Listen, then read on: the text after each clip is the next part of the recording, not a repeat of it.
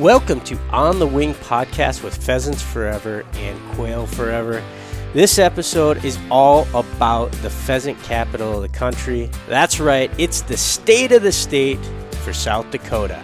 Hunting season is almost here, and uh, there's more than 100,000 people will be going to South Dakota to chase roosters this year. So we uh, visit with Matt Morlock and Erica Yost talking about the habitat conditions in the state, the bird numbers, and they give us some uh, pheasant hunting tips for now and later season or late season pheasant hunting in the state of South Dakota.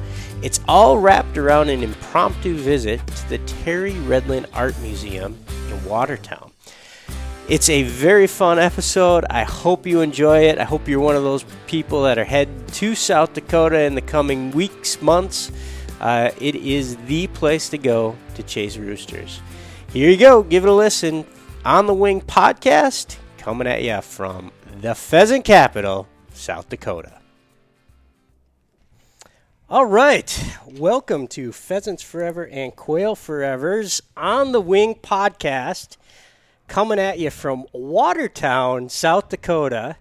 And we had a little bit of a curveball this morning. We were planning to do this podcast from a uh, Pheasants Forever chapter habitat project that's part of a game production area um, piece of property that's open to public hunting to you, the listener, out here in South Dakota come October 20th, which is the opening day in South Dakota. But what used to be 24 hours ago, summer, has changed dramatically. It is now 42 degrees outside. It is gray, it is spitting rain, and it is blowing a gale. It's 20 mile an hour winds out there, which we thought the sound quality wouldn't work too well. so, uh, on my way from Minnesota this morning, and um, I got up dark and early at um, 4:30 a.m started the the drive west, which was spectacular because I was heading to a state I love, and that's a state of South Dakota. Um, I, halfway through, I thought, you know, this isn't going to work so well. So I called Matt Morlock, our um, state coordinator, the head head honcho in South Dakota for Pheasants Forever. It's like we need to we need to ad lib a little bit, and thought occurred to me. You know what's in Watertown? It's the Terry Redlin Art Center. What better place to record a Pheasants Forever podcast than the godfather of wildlife art, Terry Redlin? So we just uh, showed up on the doorstep this morning, and uh, we we uh, literally, honest honest to goodness, we we showed up on the doorstep, said, uh, Julie, you're the executive director. Would you mind if we took over your museum for a day? and you, you know, in, in quintessential South Dakota hospitality, Julie Ranum, am I pronouncing that correctly? You are. Uh, said, absolutely, come on in. Let me give you a private tour of the Redlin Art Center, and uh, you can you can absolutely record a pheasants for how fitting of a place to have uh, a, a, conversation about conservation then at the Terry Redlin Art Center. So before anything, thank you so much for hosting the show today, Julie. Um, Executive Director of the Redlin Art Center, welcome to Pheasants Forever's On the Wing podcast. Thank you so much. We're delighted you're here. I guess we're grateful for the weather forecast today. it's worked out very well for the Terry Redlin Art Center. It's given me a great opportunity to have all of you folks here and uh, show you around a little bit. So welcome. Well, th- and you know, it was um, it's interesting that all three of us have been through here a number of times. So all three of us, meaning uh, we have Matt Morlock, who is well, go ahead and tell your, your title, Matt. Yeah, I'm the acting director for the South Dakota Regional Office of Pheasants Forever, and I actually grew up in Watertown. Oh, so I gave you a so new title already. Well, that one's two. I, oh, state I have coordinator. I got I have about five titles out there. It seems Chief, like Chief Brain Wizard. no, that's no? not one that's of them. Not Definitely not one of them. um, and then we also have Erica Yost, the most uh, uh, the the newest member of the South Dakota team. Although you've been on with Pheasants Forever for a number of years. Yep, just over five years. So not a rookie by any sense. Well, new to South Dakota by two months. Two months, yeah, just two months here. So, so we we we our intent was, hey, let's do a state of the pheasant capital, right? State of the state, and um, you know the the the weather blew us into the Redlin Arts Center, which couldn't be more fitting. So let's start the conversation there. Um, all three of us have never been here before, which is somewhat embarrassing looking at Julie. but uh, I can tell you that anybody listening to the podcast, the 145,000 members of Pheasants Forever and the 300 employees, especially, need to make their way to Watertown because this is an absolutely spectacular place. It's three floors. Maybe give us, uh, Julia, an overview of um, oh, how spectacular a place this is. Well, thank you very much. I it is a beautiful gift from Terry Redlin and his family. It is a structure that's a bit unexpected uh, on the prairies of South Dakota. Um, three stories surrounded by 24 solid granite columns, and it kind of rises up off the landscape. And it's filled with 165 of Terry Redlin's original oil paintings. Wow. So when you step in here, you truly are stepping into the world and the life and the memories of Terry Redlin. And I think the magic of Terry Redlin is that's the memories so many of us share.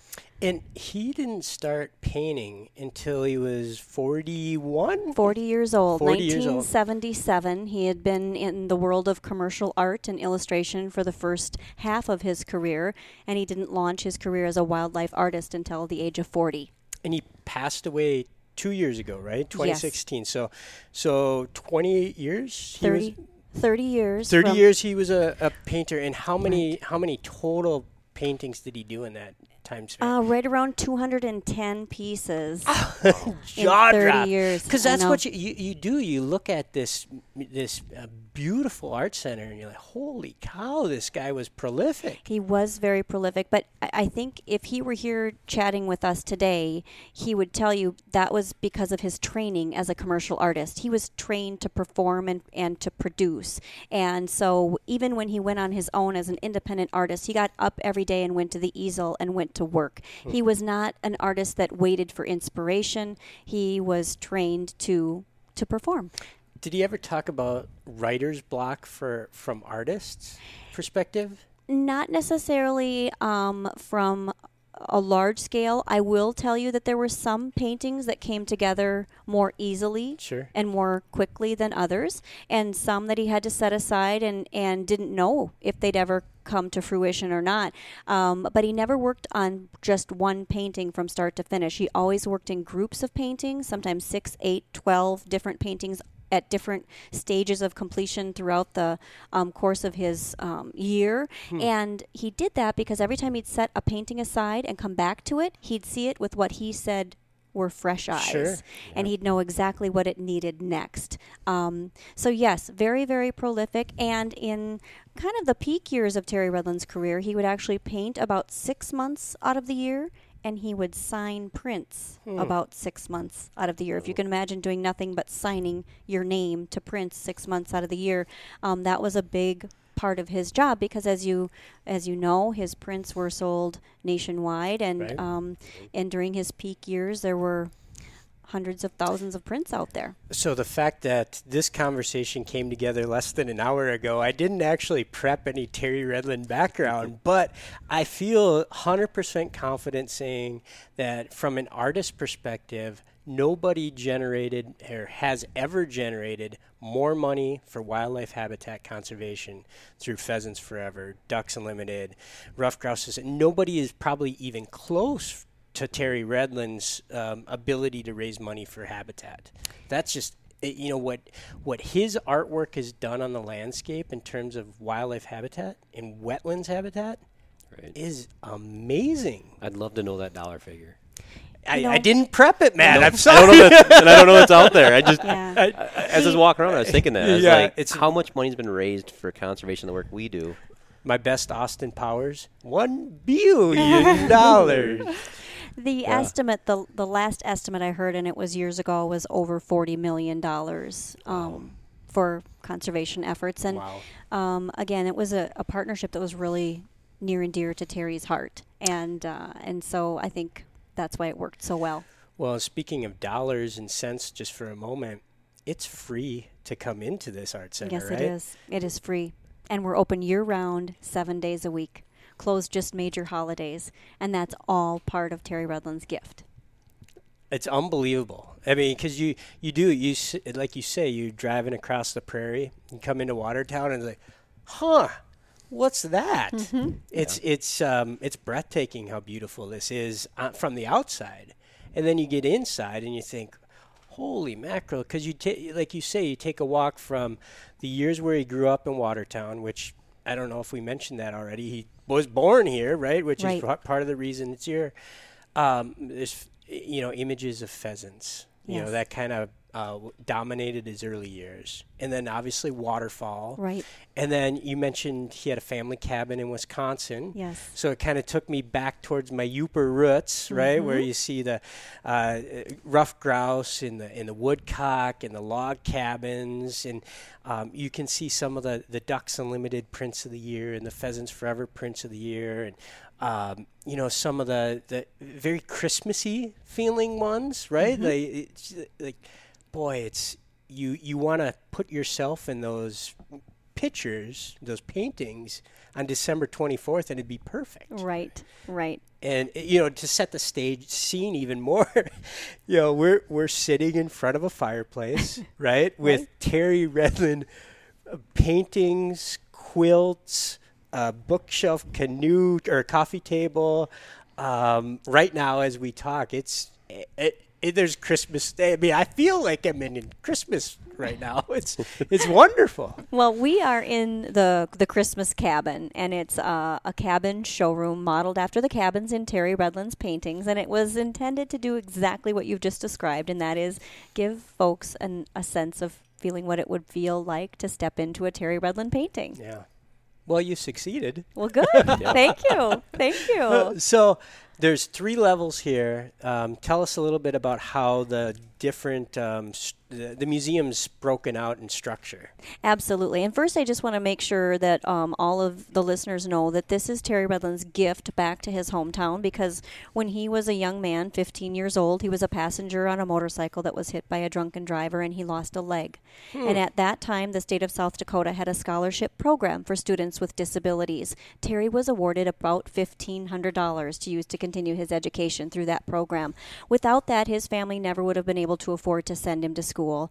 And so that was an incredible gift for Terry. He decided to pursue his interest in art because of his new disability. He thought that would be less physically challenging. And he went on to art school to Minnesota to the St. Paul School of Associated Arts, earned a degree as a graphic artist and commercial designer, and went to work for the first 20 years of his career in the world of commercial art. He didn't launch his career as a wildlife artist until he was 40 years old. And um, after a few years in the business, his son Charles convinced him to stop selling his original oil paintings so that one day a building could be built. Hmm. And after much conversation, the family decided that the place the art center needed to come home to Watertown. It was Terry's opportunity to repay that gift of the Wow. scholarship. So this is his thank you gift. So a fifteen hundred dollar scholarship turned into what would have been m- multiple millions Right. for his kids, and his kids said, "No, Right.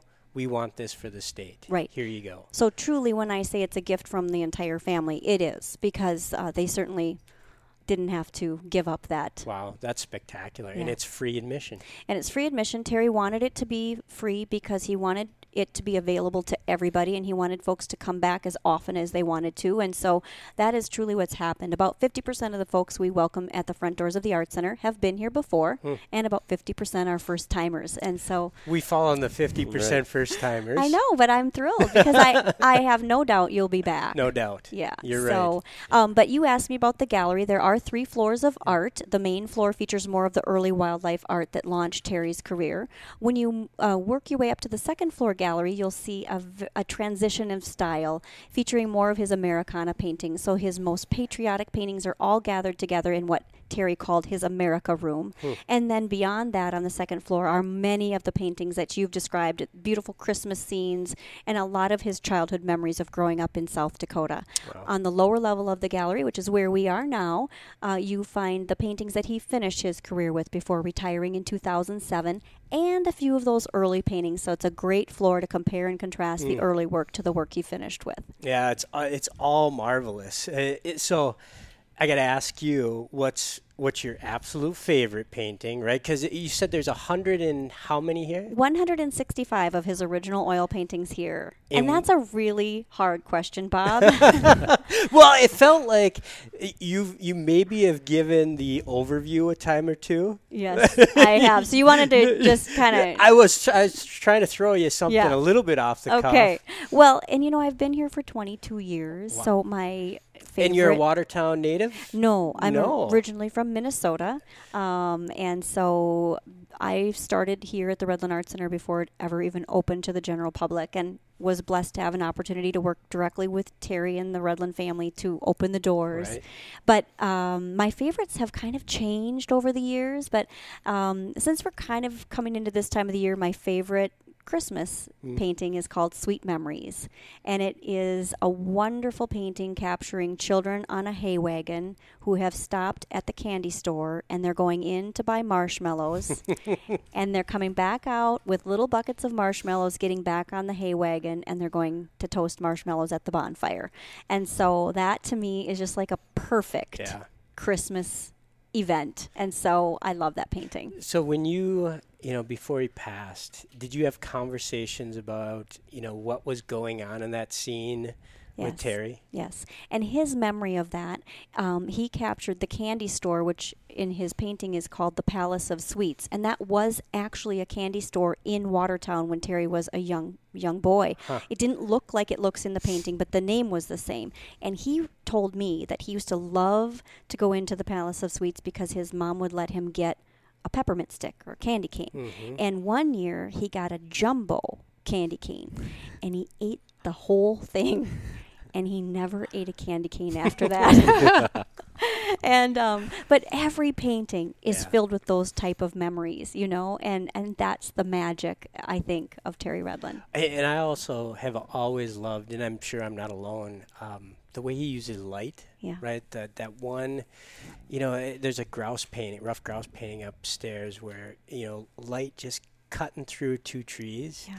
And we've all, you know, as as grouse hunters or in the woods, you know, you you know, you stop in that moment and to capture that moment moment in paint, Yeah. you know, is just breathtaking. It's pretty magical. You know, he um he re- Terry referred to his style as romantic realism.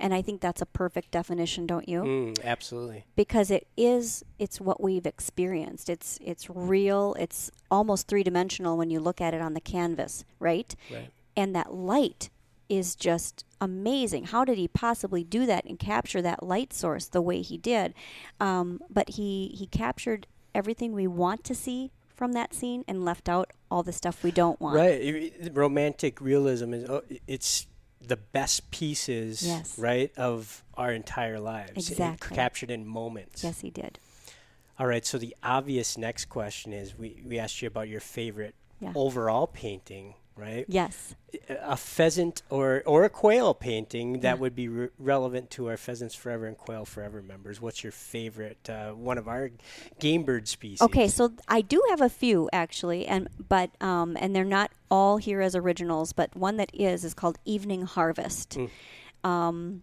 and that is just one of his classic farm scenes, and the tractor has the lights on, and literally they look like they're on in the painting, and the pheasant in its gorgeous full color is right. The rooster is right there in the foreground of the painting, and it is just magnificent. And that original is on the main floor of the Art Center, available for everybody to come and see. Um, there are a couple of others that I love. I love sharing the bounty, and that's the corn crib with the deer and the pheasants both feeding at the corn crib. I love that. I just love. I love the message of it. I love. Sure. I just and the whole scene is just beautiful. And the other one that's um I don't know why, it just kind of speaks to me is called Country Road. And maybe because we've all been down those country roads and have experienced, especially in across the prairie, um, the landscape he captures so beautifully, and then these m- magnificent birds, um, and some of the colors that he is able to capture um, in his art are so, like we talked, so real. Yeah. And I think that's what's amazing. Is there one uh, particular piece of art that like is the Mona Lisa of Terry Redlin? Like that that outsells everything else? There are two. Okay. There are two that have been neck and neck from uh, the very beginning. Um, Evening with Friends and best friends. Evening with Friends is a winter scene, white-tailed deer in the foreground, log cabin sitting down in the Okay. um, oh yeah, I know exactly in. which one you're talking about. the car with the headlights Yep. on. Yep. Okay, you, you see it, Yeah, right? absolutely. Okay.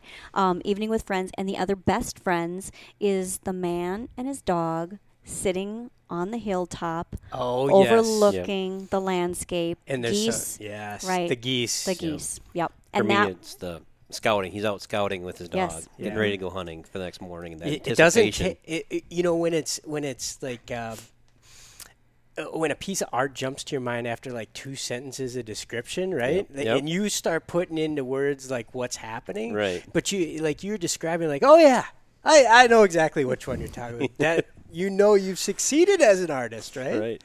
It's like a songwriter where you hear that song. Oh yeah, I that was the first girl I ever kissed. right? Yeah. Well, I, we can't thank you enough for, for showing us the hospitality. Uh, the last question. So you've been here how many years? 22. 22. And uh, there's got, I, I'm assuming 22, and you've got your favorites, but there's probably all like that lit, little hidden thing, that gem that not everybody looks for. So when when our 145,000 members visit Watertown and come check out the the Terry Redlin Art Center, what corner is the gem hidden at that they should you know make sure that they stop and look for? That's an excellent question. Um, I'll give you two to Okay. search for. Uh, first of all, there's a painting in the gallery called Coming Home, and that was the transition piece. That was the transition from focus only on wildlife in its natural habitat to incorporating people into the paintings. And that was a real turning point for Hmm. Terry Redlin's career. And that painting is um, really instrumental. It was so instrumental in his life and career, and it's important in the gallery too, because it just sort of sets the tone for the next uh, decade of art. And the other um, little gem is our early art room, and it's filled with pieces of art as earl- that Terry created as early as age six, Hmm. and it's on display not because Terry was overly proud of himself for those early pieces, but he wanted to inspire all other artists. And his mantra or his motto was if your work is all yours, never copied, and it's the best you can do at the time, it's good enough. Keep working and you'll keep getting better. And that room is an example of that. And I think that's kind of a special little gem that might not what might be missed. Yeah. So, and I hope everybody comes to say hello to me because I want to meet everybody.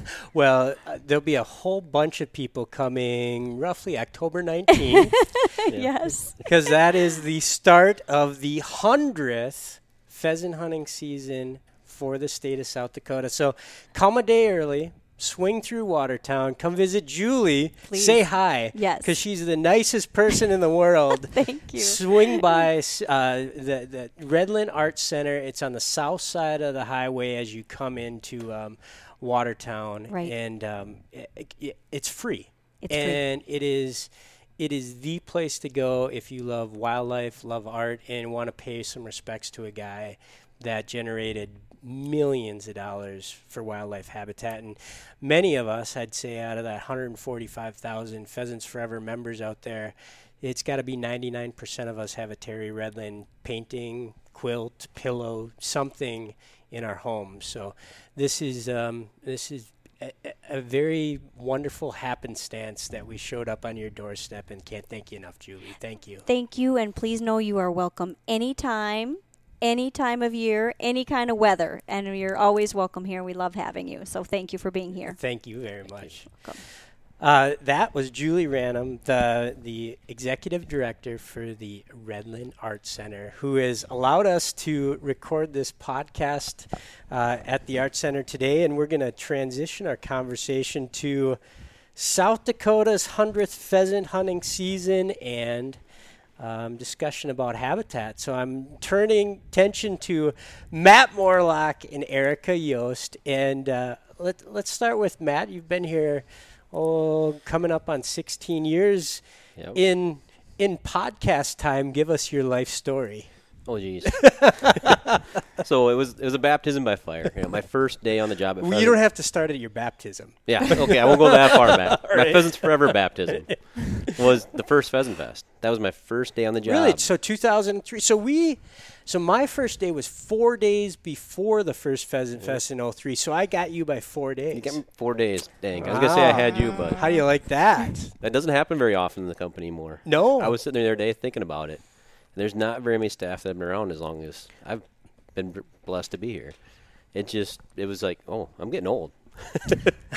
well seasoned. Seasoned. Okay, we'll go seasoned. So yeah, I started out, you know, 2003 or 2004, you know, as a farm bill biologist, and I was lucky enough to get on with it. I was one of the second, as a second or third one hired in the company on the first day of that program.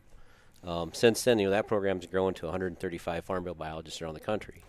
Um, it, it, it's probably the most rewarding job I've ever had. Is you, you go out and you make habitat every day with landowners, you know, working with those landowners to make sure that habitat works for their farming operation. Because you're usually dealing with a farmer that's an active farmer. It's not, you know, somebody that's just bought it for hunting or something like that. You're working with those farmers that are out there making a living off it. So you get to engage with those folks, um, and you're just building habitat nonstop. Um, did that for 10 years. Um, then took a little detour and became a field team data analyst, which I'm a biologist. You know, why did I go there? But it, it was it was a job that popped up. And Do you want to lay down on the couch that you're sitting on right now? We could hash Yeah. this out for you. I might need that. No, no, it. Uh, Why did I go there? I don't know. I don't know, but it's it works. But no, it was it, it was a job that allowed me to transition more into that big picture stuff. yeah. Um, and it was a national job, and so it was, I got me got me exposed to the company across the country. Um, so it was a very you know re- I'm glad I made that step. Um, and then from there, I came back into South Dakota as the assistant director, um, working under Dave Nomsen, who was the director, um, and started overseeing our partnerships and our staff in the state, um, and work on growing programs and all that stuff, and give us more of a presence on the landscape here in South Dakota. Um, and since then, Dave got called back to Washington D.C. He's our vice president of government affairs also, um, and so I've been in the acting role as the director now for the last couple of years. So a, a unique thing about South Dakota for Pheasants Forever is, you know, Pheasants Forever and Quail Forever, the, everything is headquartered in St. Paul, Minnesota, in a nondescript industrial park in the middle of White Bear Lake, which is good, right? Because that means the dollars are going where they're supposed to. But the um, the anomaly of that is South Dakota in oh probably 2014ish somewhere in that time frame maybe a little later we opened uh, regional 14. headquarters for um, um, it's the pheasant capital of the country right south dakota and and part of the the creation of the headquarter or the regional office here is to put the flag on the map and say, you know, we've lost a lot of habitat in the state of South Dakota over the last few years. You know, not on our watch. We're gonna we're gonna make sure that this state remains, um, you know, the, the pheasant capital of the world, Yep. and um, um, that's what uh, you head up as the acting director, that regional office. Right. Um, uh, one thing you didn't mention is, you know, your dad, right? Yeah. You, you you come from a family that has um, deep roots in conservation. Very. Um, yeah, my dad was a, a conservation officer, um, then became an assistant regional supervisor for game fish and parks here in South Dakota. And I hate to admit it, saying I'd never been to Terry Redlin Art Center, but I grew up here in Watertown. Um, drove by it, you know, the last 22 years I've driven by it Dude, frequently. I know, dude, It's always one of those things where I'll, I got to go there next time. Next Erica. time. I don't think you can say anything. You haven't been here either till today. But I didn't so- grow up didn't, here. didn't grow up here. yeah, and, you know, and I'd run into Terry around town. Uh, met the guy several times. Super nice guy. Um, just very down to earth and. Um, but yeah, it, it grew up here. So you know, with my dad being worked for Game Fish and Parks, you know, my early memories were at the age of eight. I got to go out and band geese and ducks with the banding crews. Yeah. In fact, to the point where you know, I could walk in and out of that, that capture pen without ducking. So even if my dad wasn't going out that day, the banding crew would stop and pick me up, just because they didn't have to duck in and out of the cage, and I could jump in there and I, you know wrestling geese, you know full size Canada geese, and just tossing them out as an eight year old. It was what a way to grow up. I can still go through that pen without ducking. I didn't say it. I know. I thought it, I everybody didn't was it. thinking it, so I just made the joke anyways. Yeah, but no. So yeah, I was. I've been around this field for most of my life. Yeah. Um, and it's just been it's been fun. Just and you have um, you you and I have hunted a number of times together. You've um, been part of the Rooster Road Trip um, four or five times. You came uh, to the Upper Peninsula of Michigan, to my stomping grounds, and you know one story that I always like to tell is um, I think you have a different breed of dog now, right? Yep. When we hunted early, you, had golden, uh, a Yep. golden retriever, and you had a darned English setter, darned by it was a good dog, but you named it an unfortunate name. So Yep. i- if I can set the scene, we're out in some very tall grass in south central South Dakota, and um, Matt's like, "Bob, Bob." I'm like, "What?" No, I'm calling my dog. My Bob, dog's Bob didn't name's Bob. Bob didn't behave the best. Yeah. He liked to run.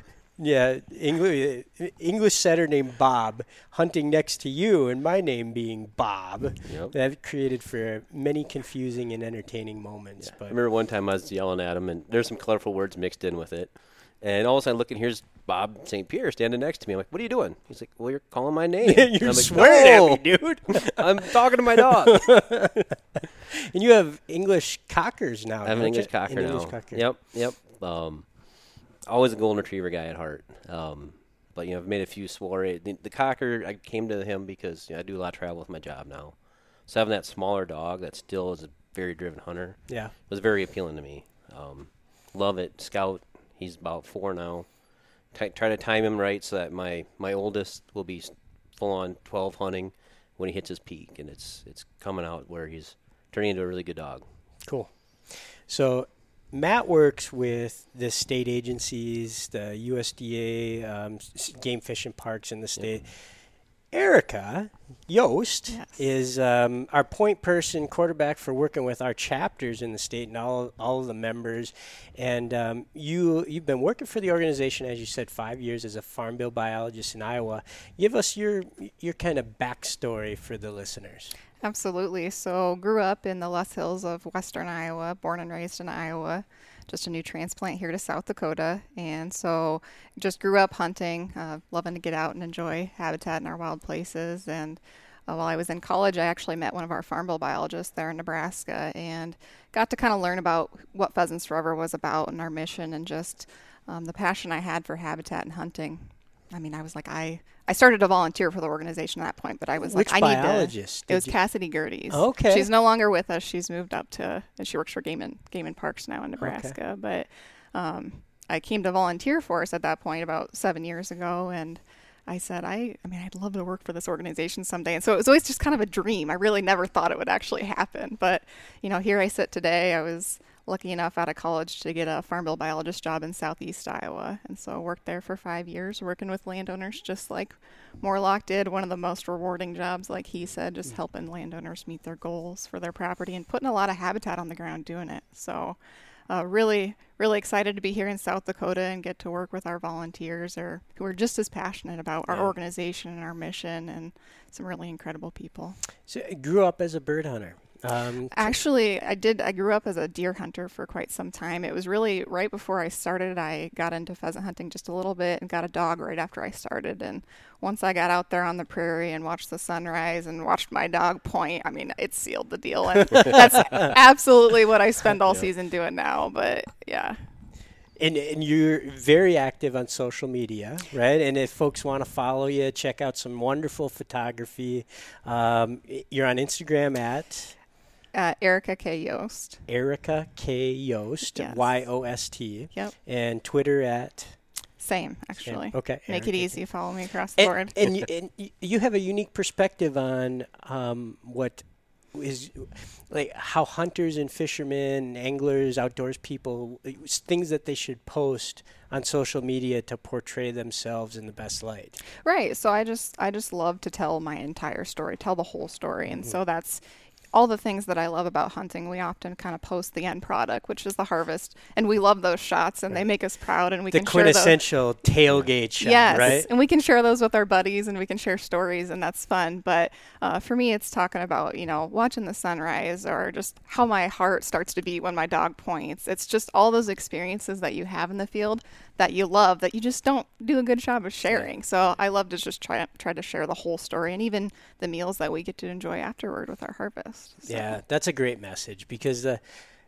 you know, uh, well, a it's really hard to take a tasteful tailgate shot, right? Right. Like, right. That bird has been in your game vest for three hours. It's right. got rigor mortis in it. You know, it was once, you know, beautiful thing. Right. It's not so beautiful anymore. Like, no. Eh, but but that scene behind the tailgate, right? That sun setting, the dog, you know, the meal at the end of the day, like that can make such a more powerful social media post than hey look at these sons of guns i got just a ha- half hour before sunset today Absolutely. right which is fitting because you know when you talk to another hunter or you talk to a non-hunter even about hunting you're always talking about those experiences on the front end and, and eating and eating the mm-hmm. end of it you rarely talk about the harvest. Mm-hmm. But then the pictures we take are the grip and grins of well, what I got. It's a little bit of that um, well, testosterone, masculine. Yeah. look at me, I got my limit, right? right? A little yeah. bit, it, yeah. And it turns people off, yeah. right? The, for the folks that we want to encourage to be pro conservation, pro hunter voters that are looking at those social media feeds, like take the photo of the dog, the meal, right? The friendships, the family. There's so much more that goes into it than, you know, the end of the day tailgate. Right. right.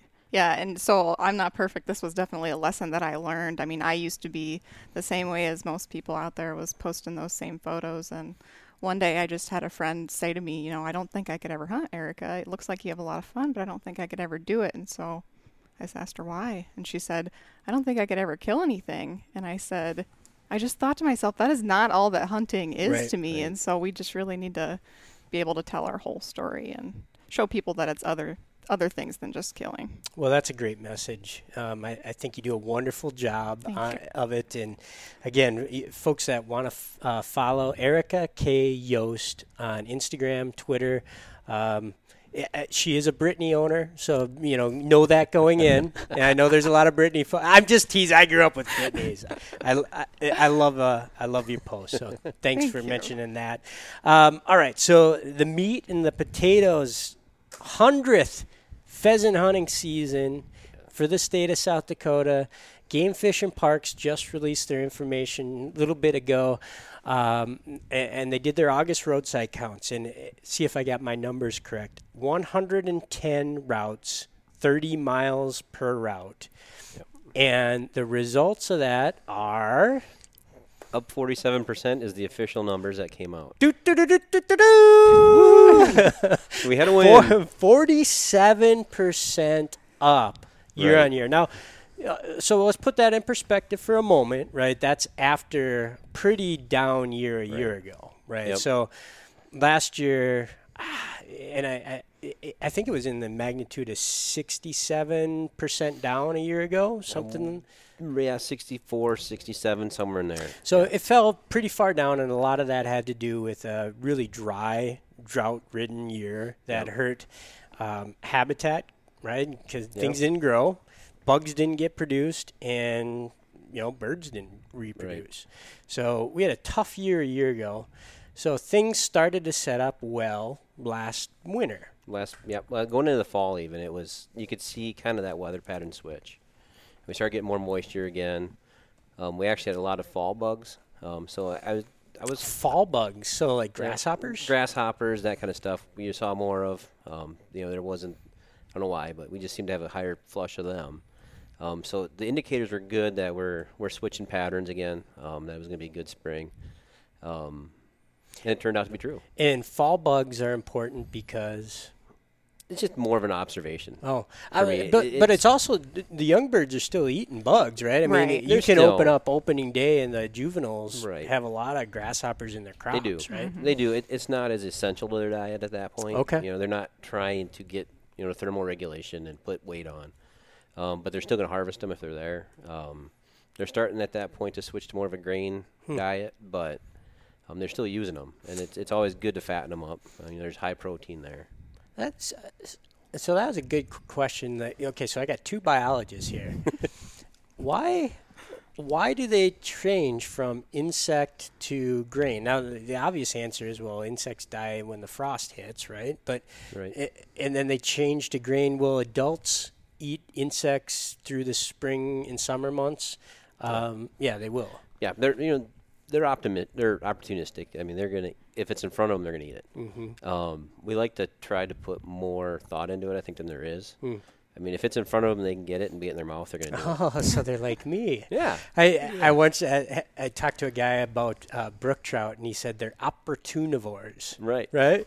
like, okay, that's that. You know, you herbivore, carnivore, opportunivore. They'll eat whatever you put in front of them. Right. I like that. Yeah, they're just Pheasants are kind of like that. they're like that. Yeah, there there was just a study wrapped up down at South Dakota State on this kind of stuff. Um, and they kind of found that if that bug lived in that height zone that they could get to, they were gonna eat it. They weren't, you know, passing up anything. It was if it was available to them, they were eating it.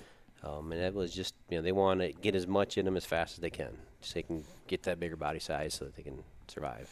All right, so I took us off a chan- tangent there, and you're t- all right. So we had a, uh fall was pretty good, Yeah. and we went into winter, and Yeah. last winter was relatively really mild, mild. Really mild, yeah. Right. For us, it's really mild. Um, and so we came out of that with a great survivability rate on our hens. Um, Survivability rate. So coming into nesting season, a lot of hens on the landscape. right. Good thing for reproduction. Very good for reproduction. Um, we lucked out with our pheasants. We had a April a big blizzard in April. Mm. You know where I live, just south of here, we had I think 18 inches of snow Mm-hmm. in one one one event. Um, but it melted quick. That was the other good thing was all our snow that we got this year Mm-hmm. was late in the year, so it wasn't like we got it in October and they had to suffer through the whole winter. Um, it was late in the year, so you'd get a snow event and then warm up, so the field would open back up. So, i- i- so that snowstorm hit right in front of tax day. So that Yeah. was April fourteenth. I think it was 11th on April 11th. is when 11, it was. okay. Yep. So typically, that's when pheasants start initiating their nests, right? Right. And we get 18 inches of snow. While it melted quick, I have to believe it pushed back the start of the nesting season. Is that accurate assumption? It did, it did. But lucky for pheasants, you know, they were just starting. Mm-hmm. Um, you know, we saw a significant drop this year, I think, on our Canada goose Hmm. um, numbers because they were already on the nest and they were they were incubating at that point. Right. I saw a lot of pictures. I tried to grab one and it didn't turn out. For me, right by my house, where there was this hen sitting on a muskrat hut, hen goose, um, and her head was popped up to the snowbank, Wow. and she was sitting on that nest, and she was not going to leave that nest. So those eggs aren't going to get incubated. More than likely not. This one, she was she was a tough old girl. If we could clone her, we would be good because she did pull off a nest. Huh, Um, really? Yeah, she pulled one off. I watched her just to see what would happen. But it sounds like most of them, you know, especially those younger Mm-hmm. hens that weren't, you know, as dedicated to it, they lost those nests. So when I say pheasants were starting to initiate their nests around that time, they were basically creating nests. They weren't Yep. necessarily laying eggs. They weren't laying yet. Yep. Right. Okay. So, so it maybe bounced back the initiation of the nest, but wouldn't have had a major impact on nesting season. All right. So then we get to early May, right? Yep. And that's when they do start laying eggs in South Dakota. Right. Right. And then what happens? Yep. And then you know our weather patterns were a little wetter. You know, they seemed really wet for us 'cause we had such a bad drought last year. Um, but it, the temperatures were perfect. They were in the 60s, um, not too warm. You know, that's part of what happened last year was it got we had right when we were hatching, we had three weeks of 90 degree plus weather, and it just basically cooked those chicks. Um, this year the temperatures were perfect for us. We had good moisture, so that you know we knew the bugs were going to be produ- produced. It just we couldn't have designed a better spring. Okay, so because in from Minnesota, we had really heavy rains in early June, right? Like right around that June 10th, which is roughly the peak of the hatch. That didn't really hit South Dakota, at least not over a widespread part of the state. Not a widespread part of our state. Our, our southeast part of our state, which is more of our, our lower pheasant production Which would make sense Yep. down towards southwest Minnesota, Yep. that Marshall area. It kind of clipped that clipped Mhm. that corner of our state, but it, the rest of the state didn't. They got just nice rain events. Okay. Um, yeah, it kind of it was funny because I live in Brookings, which is 15 miles from the state line, and about 40 minutes from Marshall. And Marshall would get three, four inches, where we'd get maybe a half an inch, Hmm. almost every time. So it, it, we just lucked out with that. And maybe um, explain a little bit about you know, from a hen pheasant's perspective, if they lose a nest, how what inst- um, creates a second nesting? So they need to have something. It doesn't even have to be the eggs have to get destroyed. She just really needs to get rattled with something. Hmm. Whether it's a predator or something comes in and really scares her, she'll just say, "Okay, it's not safe to go back to this spot." Okay, so gonna if they're in a ditch and uh, somebody, uh, you know, a coyote flushes it, or Right. a hayfield. Yep, it would be you know that if that coyote or fox especially Mhm. gets really close to her and, Mhm. and really just really scares her, um, she'll even abandon at that point. You know, Okay. something we were always conscious of when we were nest dragging was to not spend a lot of time there Right. while we're we're doing what we're doing with those nests because if you spent too much time lingering around or if you came back really frequently, Right. you know, more than once every couple weeks, she would just abandon that site. And if a raccoon comes in there or that coyote and they eat the eggs, Yep. Then then it starts over again. Yep, she'll start over again too. But if that hen pulls off a clutch, in other words, those eggs hatch, that's it as far as nesting goes. Yeah. She won't nest again. Yeah, Yep. even if just one egg peeps and just Mhm. starts to crack, even hmm she's done for the year. She's like, I'm off. I'm gonna go try to make my winter. So in years where we have that really heavy spring rain um, after hatch, and the birds, those chicks, die of exposure, right? Because it's cold, it's wet, and their their chicks. That's really a bad case scenario because that hen isn't going to start over again. Right. Now, if they have that nest and it, like a gully, gully washer hits the nest, washes those eggs out, they'll start over again. So, timing of those rains are really critical to what happens in a second nesting perspective, right? Yep. Absolutely.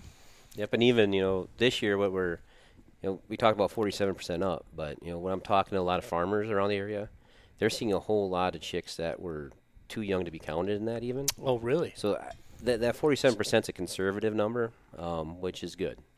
Um, we a few years ago we had the opposite happen to us where we did our brood counts and they all died. So we didn't have the production increase we thought we did. Where Hmm. this year it's the opposite. But that was you know they tried three times or four times. You know, I think I've heard of up to four or five times where that hen will try again. Really? Yeah.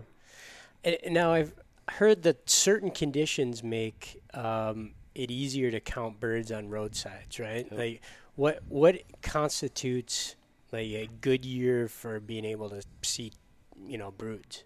Yeah, so in my area, I actually thought it was kind of a tough year to do the counts because it was pretty dry and there wasn't a lot of dew in the morning, and that's really what you want is you want the grass to be dewy so that the hens are bringing the birds out on the road to dry off. Okay. Um, a sunny morning helps too. So So dew in the morning, birds, you know, adults and chicks come out puffing the feathers, drying off, right? And that's when these roadside counts are occurring early morning, and that's when they get an index. Uh, and they've been every state, not every state, but most of the states in the heart of the pheasant range have been doing these um, roadside counts in August.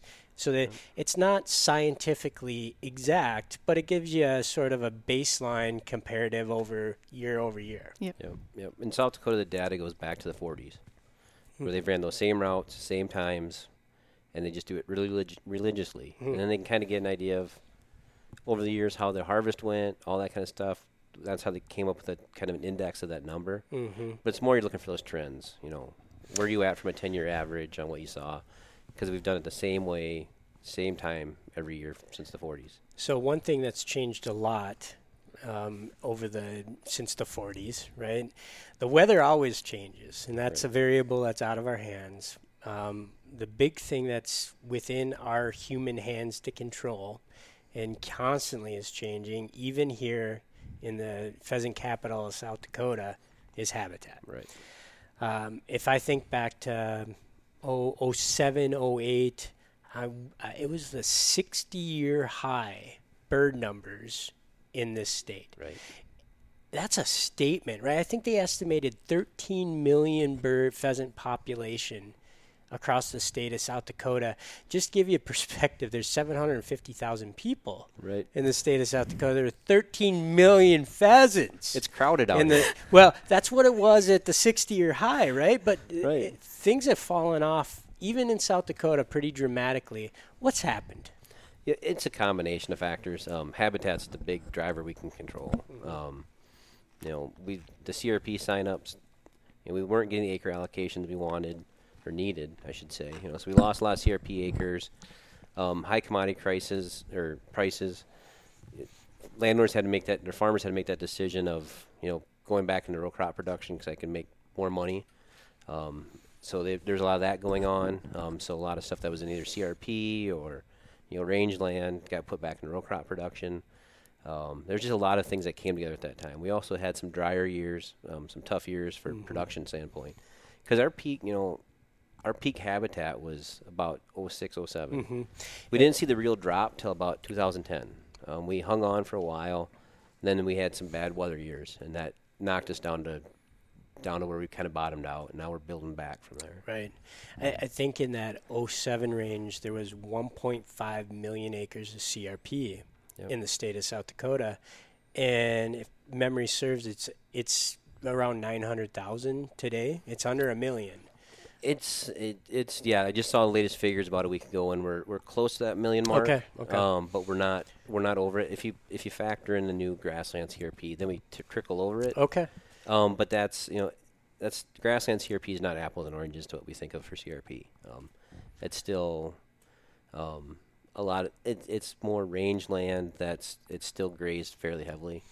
And our Um, goal at, at Pheasants Forever is to get South Dakota back up to that 1.5 million acre CRP program because, I I mean, it's it's it's night and day difference, right? When you have 1.5 million acres of CRP on the landscape in South Dakota, you have really healthy, not only pheasant numbers, but eh, South Dakota is the uh, is it number two pollinator producing sta- honeybee producing state in the country. I believe Yep. North Dakota is number one, South Dakota is number two in terms of honeybees that are exported to Maine to pollinate blueberries, to California to pollinate almonds. It's like you know the pheasant is an indicator species for the health of the landscape, Right. right? And when you think about CRP is the the critical variable for those pheasant numbers, but also for one in three bites of food we eat, right, through pollination. Like there's some things going on here that CRP can solve. Right. It, it, it factors into a lot of stuff. I mean, not just from our side. We're, we like to look at it from our angle, but you know, it, it helps the agriculture industry too, from a the pollination end of their crops, but also that's what helps their prices, you know, stay kind of stable. Mm-hmm. Um, and that's part of what we saw going on was when commodity prices were high, it made sense to farm some of those acres again, Right. and that kind of is one of the factors that drove that price down to where it is now. Um, and we could, you know, if, if I don't want to go down the political road, but if, if political environments were better than what it is now, you know, it's, it's dollars and cents right now. Um, if we could provide the CRP options that we used to, um, we'd be at 1.5 million again because the landowners are interested in going into the program. They want to go in the program. It's just not ava- available to them right now. Well, you maybe don't want to go about down the political road, but I'll just mention. We'll go down it- there. Well, just for a, a little bit, for a moment, you know, the last farm bill brought CRP down to 24 million acre cap, and that's a problem. And it's a problem where South Dakota is at the centerpiece of that problem because during the last CRP general sign up, so folks that wanted to offer their property, you know, farmers, ranchers that wanted to say, take this environmentally sensitive acre and enroll it in habitat, right? Put it to work for wildlife, for water, for soil. In the state of South Dakota, I believe there was 107 offers, right? Your memory is really good. 107 offers. Matt Morlock, tell me how many landowners got accepted into the CRP program during the last CRP general sign up? Two, and more importantly, there was there was Two! yeah, Two! And what was the total number of acres? 101. 101 acres in this entire state of South Right. Dakota. And there's What is 40 wrong with that? out of that 101 that were offered, there was almost 50,000 acres there. It wasn't in demand. The farmers wanted into the program. Exactly the point. Farmers, ranchers, the agriculture community wanted in to CRP. Pheasants Forever, in the pheasant capital of the country, wanted more CRP. Yep. Two landowners. Two. Two. Two, and they were in the same area, so it wasn't even spread out. And uh, you know that's that's where there's a problem. Yep. Right when when you have and, and there's great examples of the agriculture community and in the conservation community working hand in hand. No better examples than in the state of South Dakota. And we're going to talk about a few of those. But here is a perfect example in the CRP general sign up where we have landowner demand and we only can get two accepted. So that that is the you know absolute perfect example of the problem with the past farm bill. You do have a champion here in Senator Thune. Yep. Who has been, um, you know, going to Washington D.C. and saying we need more CRP acres. Um, he, he fought, has been fighting hard in the current farm bill debate. So, you know, you have a wonderful champion in the senator. Uh, you have a governor that's supportive, uh, in Governor Daugaard, that's looking for more acres. You have two candidates running for governor of the state of South Dakota that have pheasant-oriented plans. Right. It's a big issue in the state of South Dakota. It's huge. Yeah, it, it's it's our tradition. It's something that's a lifeblood of Main Street. it's it's tradition, it's lifeblood, it's economic, it's cultural. It is a political debate in the state of South Dakota. Yeah. And that's a good thing. It should be. I habitat, conservation, the pheasant as an indicator of all things in the state of South Dakota, it should be a part of the conversation for governor here. It should be a part of conservation should be a part of the discussion for every political um, candidacy from the president on down. We're talking about water quality. We're talking about soil resources. We're talking about a way of life that we care about. Right. So, all right, I'm off my soapbox. uh, so let's go to um, uh, let's talk about some some fun things that are happening in the state of South Dakota. The number one thing that jumps to my mind is. Yeah, w- we had National Pheasant Fest and Quail Classic in Sioux Falls just a few months ago. That was an absolute barnstorming success. And one of the major things that happened there was a partnership with South Dakota Corn Growers Association. Um, Matt, you were a major part of that. Tell us a, a little bit about what that partnership looks like and what it's focused on. Right. Yeah. So you know, this has been a lot of years in the making. Um, you know, we've been talking with South Dakota corn growers for about four years, really heavily about, you know, we're going towards a common issue, common thought. You know, we have a common goal, um, and that is a strong rural South Dakota. Um, if we have a strong rural South Dakota, you know, everything else that we care about, our pheasants and our farmers and stuff, are taken care of.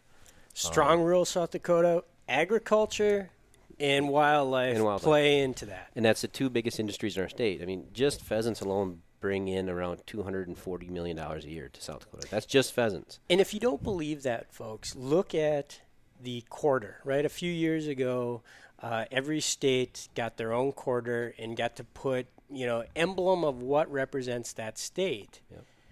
South Dakotans voted, and there is a rooster flying over Mount Rushmore in the Right. state of South Dakota. Right? I, I don't know that. better than that. Well, I don't think there's ever actually been a literal rooster that's flown over Mount Rushmore. Maybe not, a- not a not a wild Yeah. one. But I have seen them. but that is a least one go over. statement of how important this bird is Right. to this culture. I'm sorry to interrupt you. No, you're good. You're, you're hitting all my spots that I want to go. So Oh, it's perfect. it, it's perfect. I like that. Um, but yeah, so it's you know, and so we've been talking for several years now about where we can partner up our powers because you know, South Dakota Corn Growers is is probably the biggest agricultural commodity group in our state. Definitely the most influential. Um, you know, we've worked with them on a lot of issues behind the scenes, um, but never publicly. Um, but then you know we started digging into we have a saline soils that we Saline soils. Yep. And, okay. And the soil guys are gonna get mad at me because it's actually saline and sodic. It's two different issues, but they're Saline and so- together. Okay. um, when you come out to South Dakota, especially as you get in the James River Valley, you'll go driving by ag- agricultural fields that have these white spots that just there's no nothing there. I mean, they're just devoid of vegetation, whether it's a row crop or anything else. Um, and it's weird because they've been there forever, but in the last five years, all of a sudden, it's like we got a problem. Hmm. You know, we so you're driving down the highway, you look out on the side, and they're typically aren't they like uh, little depressional areas that used to be s- seasonal wetlands, right? right, right.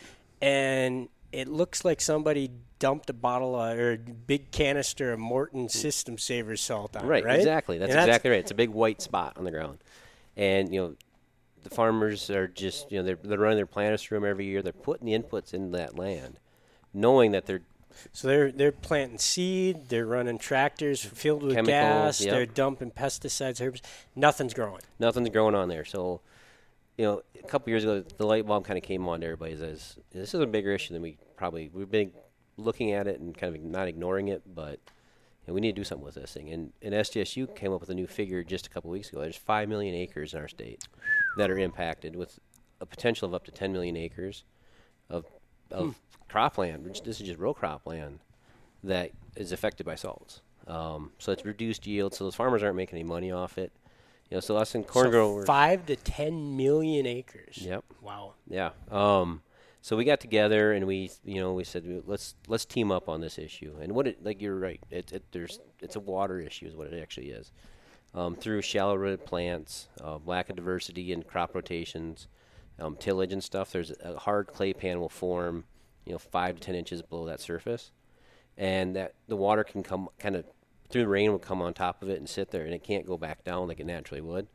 Well, in those areas, there's calcium bicarbonate is the chemical of it. Um, that's just naturally in our soils, and that gets pulled up with it. It's water soluble, so it gets pulled up to the surface with that water. And as that water evaporates off, because it can't go back down, that salt just sits on the top. Um, lucky for us, the research over the years has shown the best thing that you can do with it is, is perennial vegetation. Um, and we've and it, and it mirrors the plants that grow in that area. Um, just mirror that dense nesting cover that we always used to talk about. Big Alf- blue stem. Um, alfalfa, sweet clover, um, wheat grasses, okay. um, all those cool season growing grasses that the, the hens are s- selecting for to make their nests in. Um, they'll they'll tolerate the salt. So we came together and you, we've launched this program now where we're signing up landowners where they can go into a five-year contract. Um, Prant will give them the seed to put on these acres, and give them $150 an acre to you know just to get that established and get it going. Um, they can do some haying and grazing on it if they want to, because we're not paying them a lot of money. Um, and that's just to start that salt process. You know, get those calcium bicarbonates to run back in the soil columns, um, so that it, it's no longer just this wasteland sitting out there. Turns into a real win-win for the producers because they're not having that economic sink out there, and we get the wildlife habitat with it. And how how long is the how long does the perennial ven- vegetation easy for me to say need to uh, need to be on the landscape before that soil is farmable again? Yep. So there, it all depends on how early you get into it. Um, you can see changes as early as three to four years.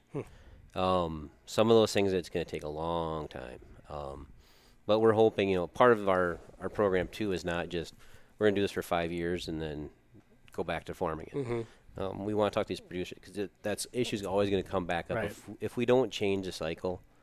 That issue's going to pop back up again. So there's an educational component to this that we're doing. Lesson corn growers and NRCS, USDA NRCS, are doing a bunch of workshops and tours with producers um, to talk about the bigger issues, um, alternative uses for it.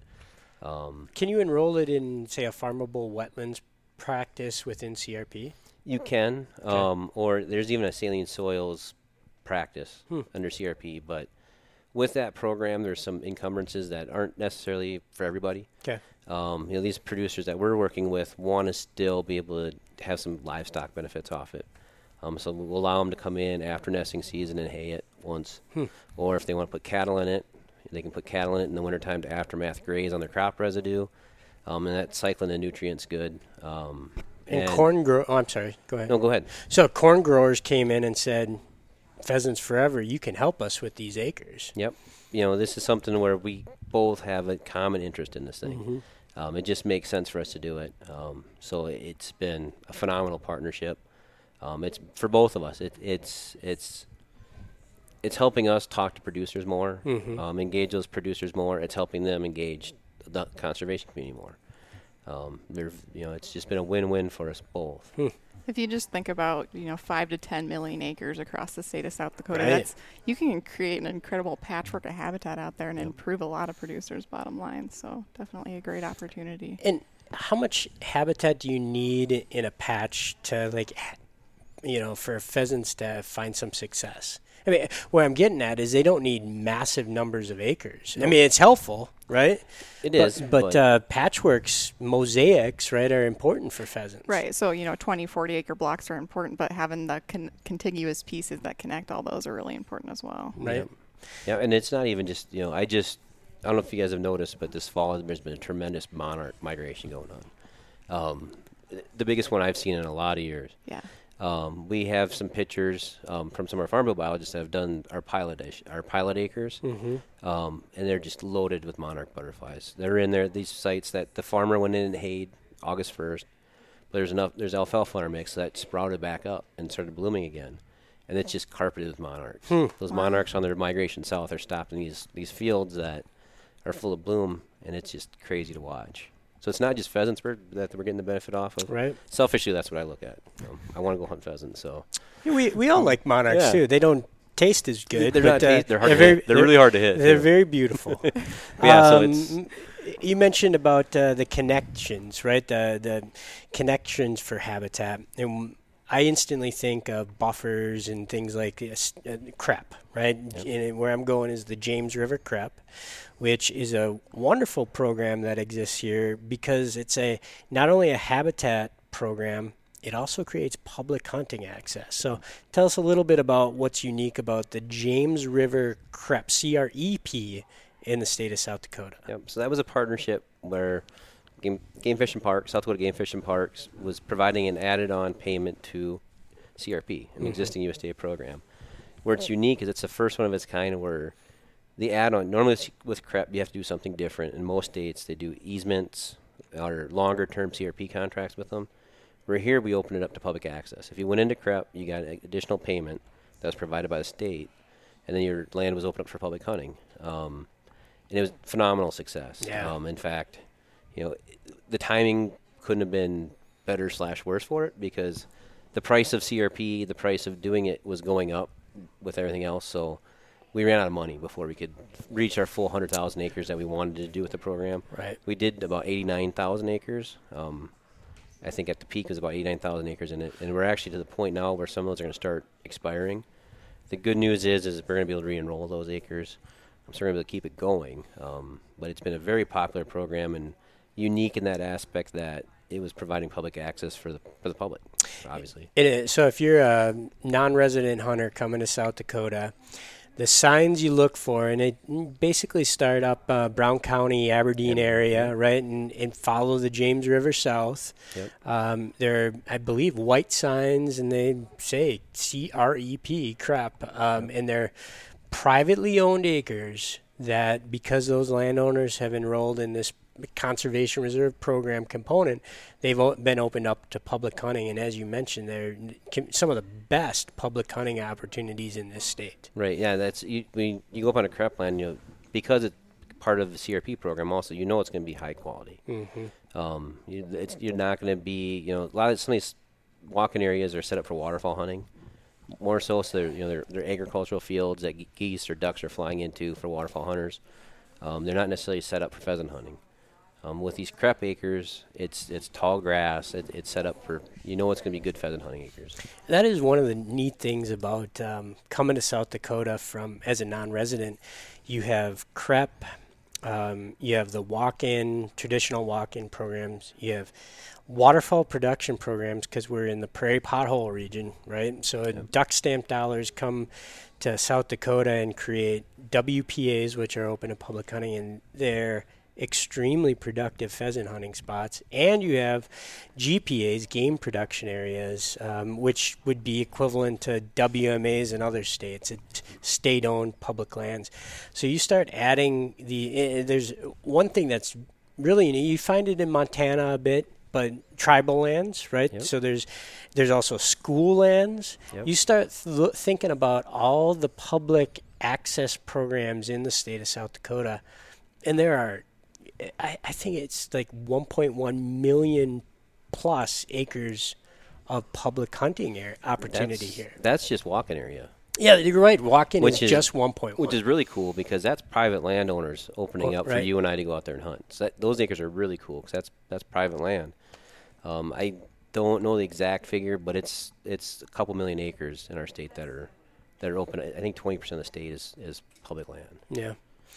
Um, another program I wanted to talk about, which you know, um, Emmett Lenahan, right? He's the um, the it, it, this is his brainchild, and if you know Emmett, he's the most soft-spoken, down-to-earth guy in the world. He he lives in Brown County, Aberdeen. He's a farm bill biologist for Pheasants Forever, and he had this idea a couple years ago. And Matt, maybe you can tell us Emmett's idea and what that what that spawned. Yeah, so that's you know, the Aberdeen Pheasant Coalition. Um, it, Emmett was the brainchild of this thing. He worked closely with a partner of ours, Casey Weismantel from the Aberdeen Chamber of Commerce.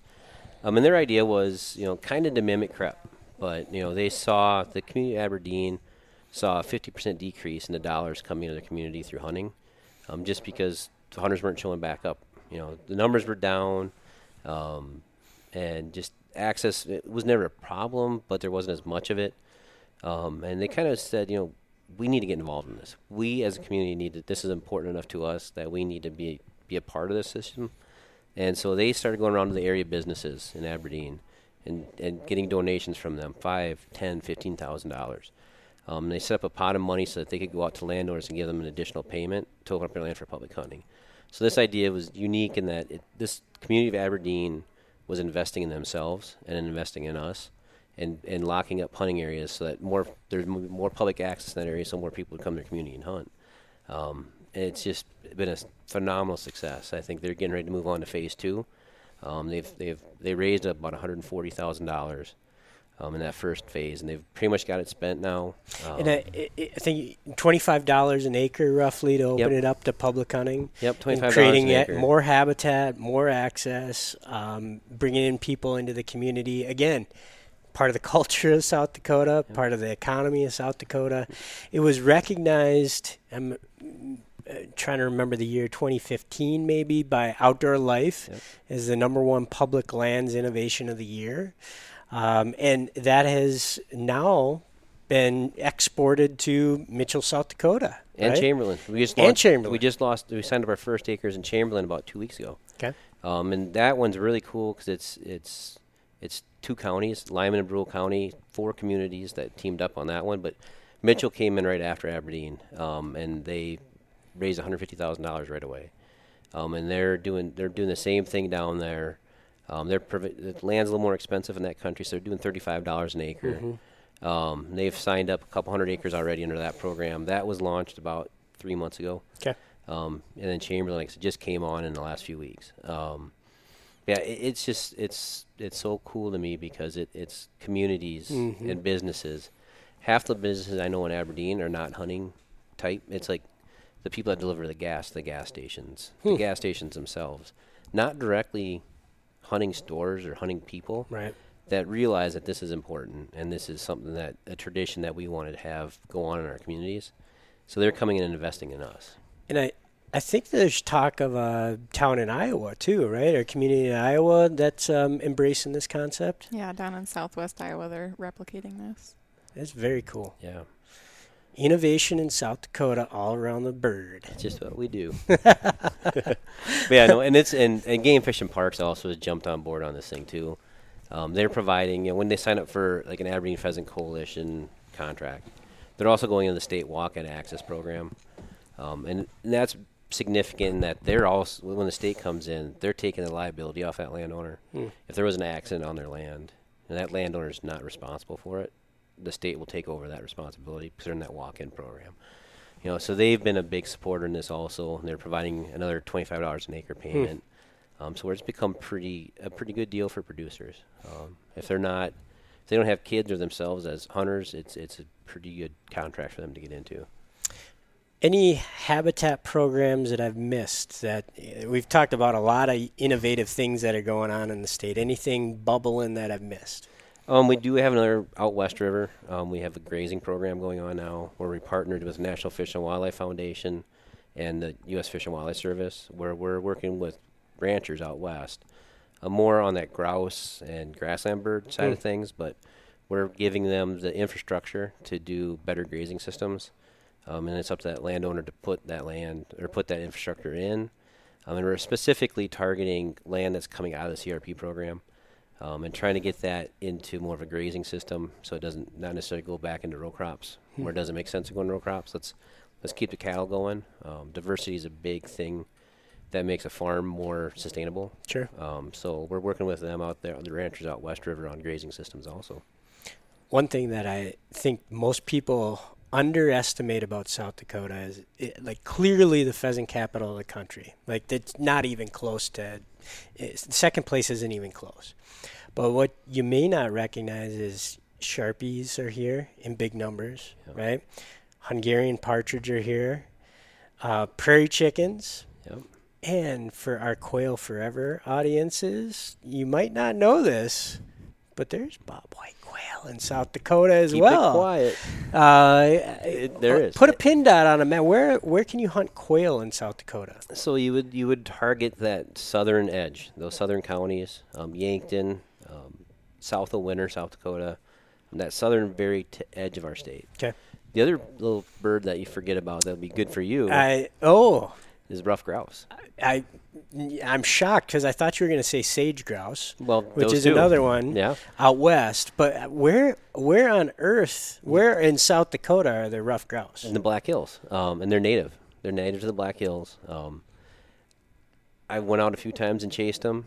Um, it's a lot of fun. It's way different than hunting them in the UP, where they they'll fly up and they sit in the tree. You think of a western, you know, blue grouse or something right. like that, where they'll fool hens, where they fly up and look at you.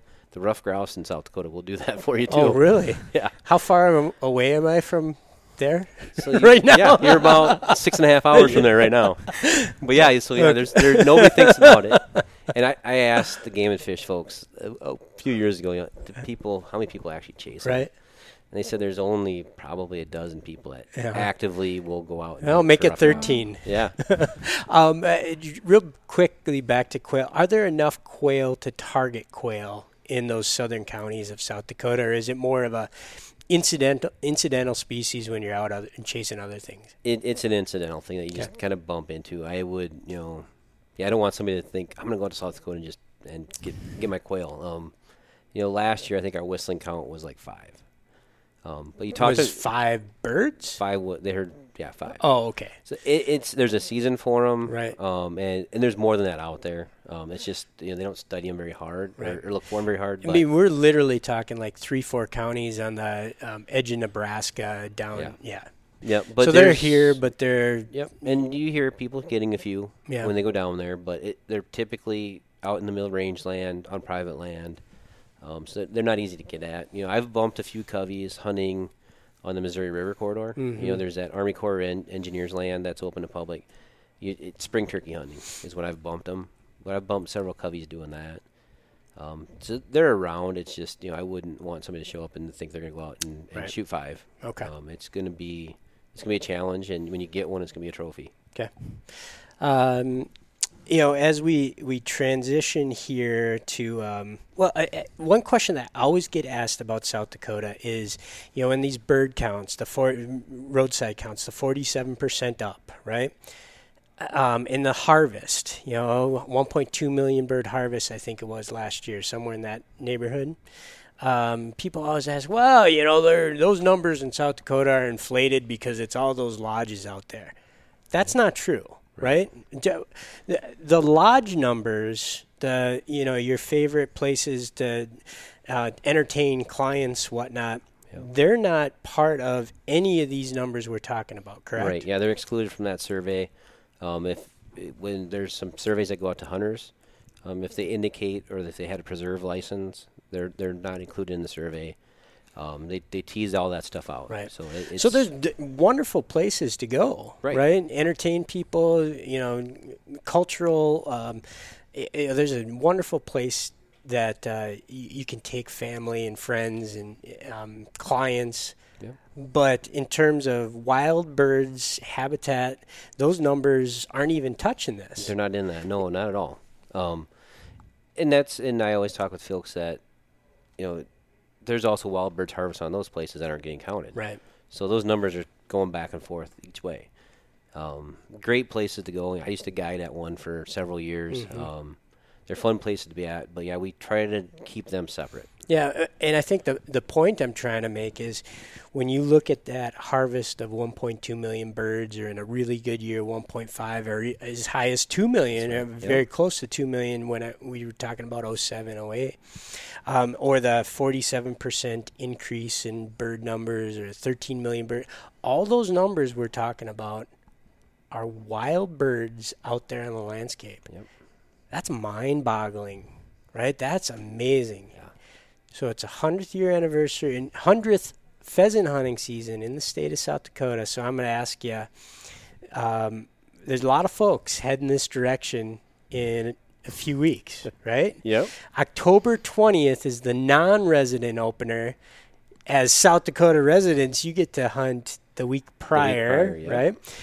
But the uh, so the opener noon Yep. October 20th. You make us all wait for an extra long time in the morning. Strategic. Um, give, us a couple tips. Uh, you know, folks coming to South Dakota are going to lace up the boots, maybe hunt the James River CREP or, you know, a GPA, WPA. Um, what, what would you suggest uh, to help them find some birds? I'm going to start with Erica on this one as the newcomer to the state. Well, I'm going to pull the newbie card and I'm going to listen to what you say. this is my first season here in South Dakota. What a what a year to be my first season, the hundredth year of pheasant hunting here. But yeah, Yeah. I'm looking for some tips from you. Yeah, well, I'm not going to give away my secret spots, but um, it's pretty much across the state we had an increase. Mm-hmm. Um, so it's going to be pretty good everywhere you go. But I would, you know, myself, that James River Valley is always really strong. Um, you know, if you go out of the Huron country, you can go north and south from there. Mm-hmm. Um, there's really good numbers in that area. Um, that's where my in-laws farm. And I spent a lot of time out there, and I've seen way more birds this year out north of north of Huron. What road was that on? Yeah, I'm not going to tell you that one. But I'll tell you, you know, Yeah. it's up in that Redfield country. Yeah, That's as close as I'll get. Redfield, which um, has trademarked the name the pheasant capital. Of, Yep. right? And that's actually where the first release of wild pheasants happened was in Redfield. and that was oh boy, I I did have that memorized, but it was eighteen. I don't have the No. I don't have the year. Little- Maybe it was a little later, 19 nineteen oh something. It was 1906, I believe. I do. I actually. You're going to probably prove me wrong now. no, I think I have it. it was in- somewhere in 1906ish, 1904, 1906. um, but yeah, it, 1908 Ah, was the uh, introduction of pheasants in the state of South Dakota. The first season was 1919. 1,000 hunters bagged 200 birds, um, and then uh, we, be, you know, from there it became the pheasant capital of the country. Right. Yeah, and so that's you know that's where I would you know that's a really good area. That's where you're going to get more of your traditional pheasant hunt. You know where you think of you know walking grass fields, walking the edges, walking cattail, cattail sloughs. That's in that country.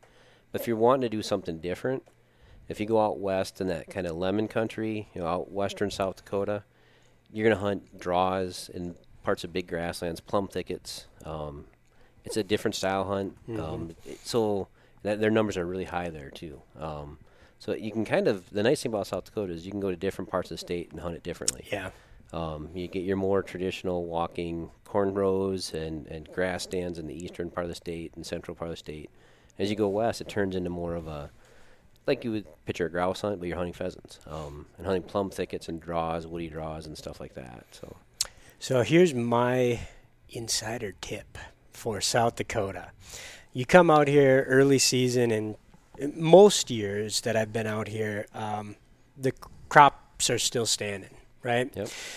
and based on the rain that we've had in the last couple of days, um, you know, mid September, my assumption is the fields are going to be pretty wet and the crops are going to be standing for a while, which might make for a little bit tougher opener when the crops are standing because those birds are just transition. Well, at a noon start, the birds are going to be in the in the cornfields right until the last hour of the day.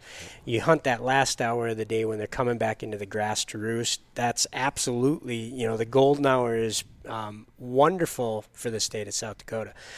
Um, but y- I would say that you don't have to be here for opening day No. in South Dakota. You honestly don't have to be in South Dakota the first three weeks of the season.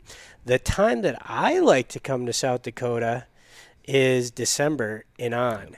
And, you know, the native South Dakotans look at me like, don't tell them our secrets, right? You're letting it out of the bag, Bob. Because everybody wants to be here for opening day, and it makes sense because the bird numbers are never going to be higher than they are on opening day. However, they're in the cornfields, right? Until the crops get harvested. The beauty about coming here in December, all the corn, all the corn and beans are harvested, right? So the birds are going to be in the grass, and you do, as we mentioned earlier, we have those waterfowl production areas here in South Dakota, and folks in North Dakota, Minnesota, Iowa know WPAs are wonderful places for pheasants.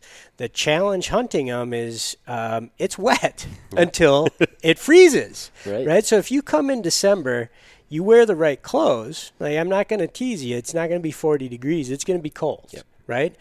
But that is going to freeze all those wetlands, and you are going to be opened up to th- millions of acres, right? That nobody else has hunted all season long because they couldn't get there because it's been uh, too wet. All of a sudden, it's now froze, and you can hunt birds that haven't been pressured. Right. And there's all sorts of different places that, like Sand Lake Wildlife Refuge, right? Right. You can't even hunt the wildlife refuge until December 12th ish. Something like that, yeah. Right, so- it's frozen up and I- I- in the season, like these wildlife refuges have late started seasons. You come out here in December, do a little research on different unique places to hunt, target some WPAs, and you can have cosmic late season pheasant hunting in South Dakota. You can have your selection of hotels. Um, the the hunting pressure just absolutely falls off the cliff after Thanksgiving. So if you want to pick a time to come to South Dakota and really find some birds and ev- have the entire state open to you, come in December. Yeah, and what I'd tell people is, you, you want to experience that opener because there, there's nothing like the South Dakota pheasant. Opener. No doubt about it. So you need to make two trips. You know, come and do that. It- The, the pheasant opener is more of that camaraderie. Mm-hmm. You know, hanging out with other pheasant hunters because it's the hotels are jammed full of people pheasant hunting. The airports are full. The cafes are full of people pheasant hunting.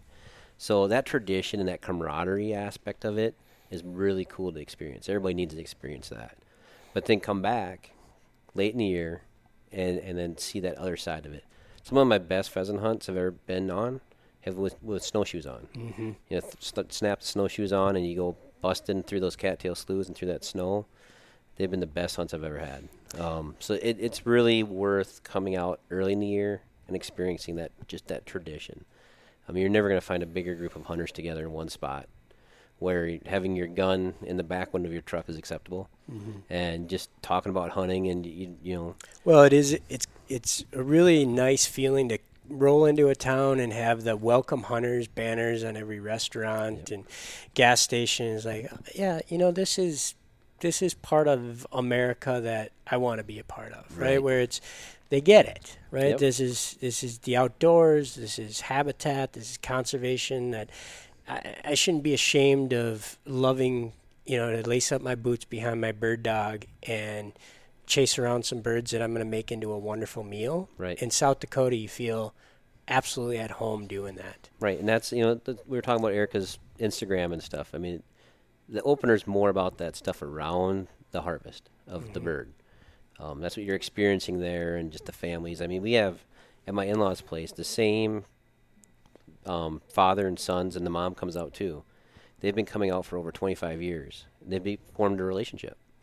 Um, they're they're almost part of the family. Um, to experience those traditions and see that is is just cosmic, to use your words Yeah. it's just it, it's it's it's really it's heartwarming um, as an outdoorsman to, to be a part of that. It's funny. Like I, I um, been fortunate in the last couple of years. The Minnesota Vikings rookie camp. They invite me to uh, do um, like firearm safety with the rookies because they do some trap shooting, right? And I talk with the coaches and the different Vikings, and their big trip on bye week is to come to South Dakota and go pheasant hunting. Not just the rookies, but the coaches and and some of the players. They travel out here where they can be anonymous bird hunters Right. and lace up the boots and chase chase some roosters. That's pretty cool. I know Yeah. that there's other teams other than the Vikings. there's Packers out this way too, but be- it's neat that that's part of uh, culture that you don't hear about. You'd be amazed some of the people you run into. Yeah. Um, when you're out here. Tom Brokaw. Tom Brokaw spends a lot of time. Here. He's a native South Dakotan. Kent Herbeck. You know, one time when I was a kid, you know, I was out with my dad when he was being when he was out patrolling. Checked a group of hunters, and here's Ken Herbeck. Um, Todd Worrell, No, folks yeah, like that. Cardinals. Cardinals pitcher. You know, 87 World Series. Yeah. You don't bring that up Yeah. with him.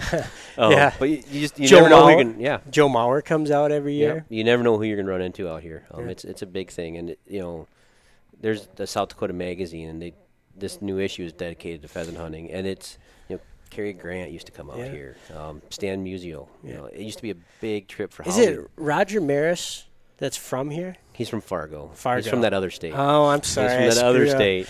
You got all kinds. Of, you got Ben Leber. You got Chad uh, Greenway. Chad Greenway. All right, we've we've devolved into NFL talk. um, wh- what have I missed? Anything that uh, you guys wanted to to bring up before we before we bid adieu? No, just come out and visit. but di- but stay, you know, come early. Well, it, yeah, don't get come back my to- don't get my late Uh, season. So stuff. the last thing I'll say about the the late season, you know, there's a number of folks from Pheasants Forever employees that will ring up Matt and Erica in December and say, I, I- you know, I'm planning my New Year's Eve trip, my annual trip out. Where should I go? As an indication for listeners, like, there's an awful lot of folks that are employees that kind of know the insider baseball. Um, it's South Dakota is an absolutely great destination for late season hunting, whether it's December or I think your season goes to January 10th ish, Yeah, somewhere it- in that neighborhood. The, the first, I'm gonna get this wrong. It's the first Sunday of the of January that Okay. it stops. So it, it varies throughout the years, um, but yeah, it, it's a unexploited time of year. Yeah. Um, you know, a lot of times I'll hunt early in the year. You know, part of work and, and, and just meeting with people and out and about. But I don't really turn it on until Thanksgiving. Okay. You know, that's when I just really turn my hunting on and it hit December really hard. That's when I like to go out. But like you said, you got to be ready for it. So last thing, and I just re- remember. So one of the unique things about South Dakota is so many of our chapters have their banquets in conjunction with the opener. So Erica, you got a ton of chapters that are focused on entertaining people when they come out. Um, you want to throw out a couple banquets that are coming up uh, in conjunction with opening day? Yeah, so we've had four banquets here already in the state, but yeah, like you said, the majority of them are really around that resident and then full opener that we have here in October in the state. And so, um, I mean, almost every day of the week surrounded around those dates, you're going to find a banquet here in the state. So, So opening day, folks, uh, October the twentieth.